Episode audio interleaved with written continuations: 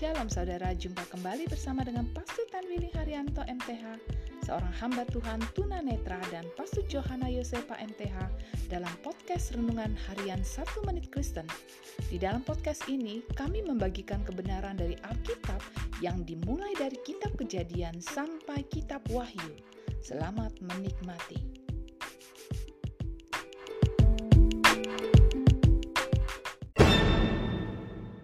Shalom saudara berkat di mata Tuhan, senang dapat jumpa dengan saudara. Hari ini firman Allah menasihati kita untuk meninggalkan dosa. Allah menyatakan kasih setianya kepada beribu-ribu orang dengan mengampuni dosa-dosa mereka. Namun Allah tidak akan membebaskan yang bersalah.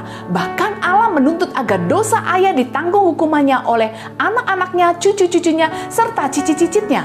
Mengapa dosa mempengaruhi cucu dan cicit?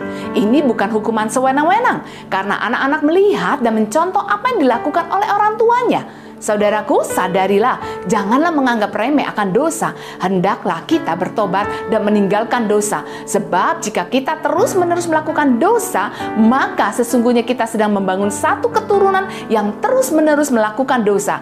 Keputusan meninggalkan dosa terasa sakit, tapi kehidupan mengikut kehendak Allah jauh lebih menguntungkan untuk hidup hari ini dan generasi yang akan datang. Untuk itu, tinggalkanlah dosa dan hiduplah sesuai dengan kehendak Allah. Amin.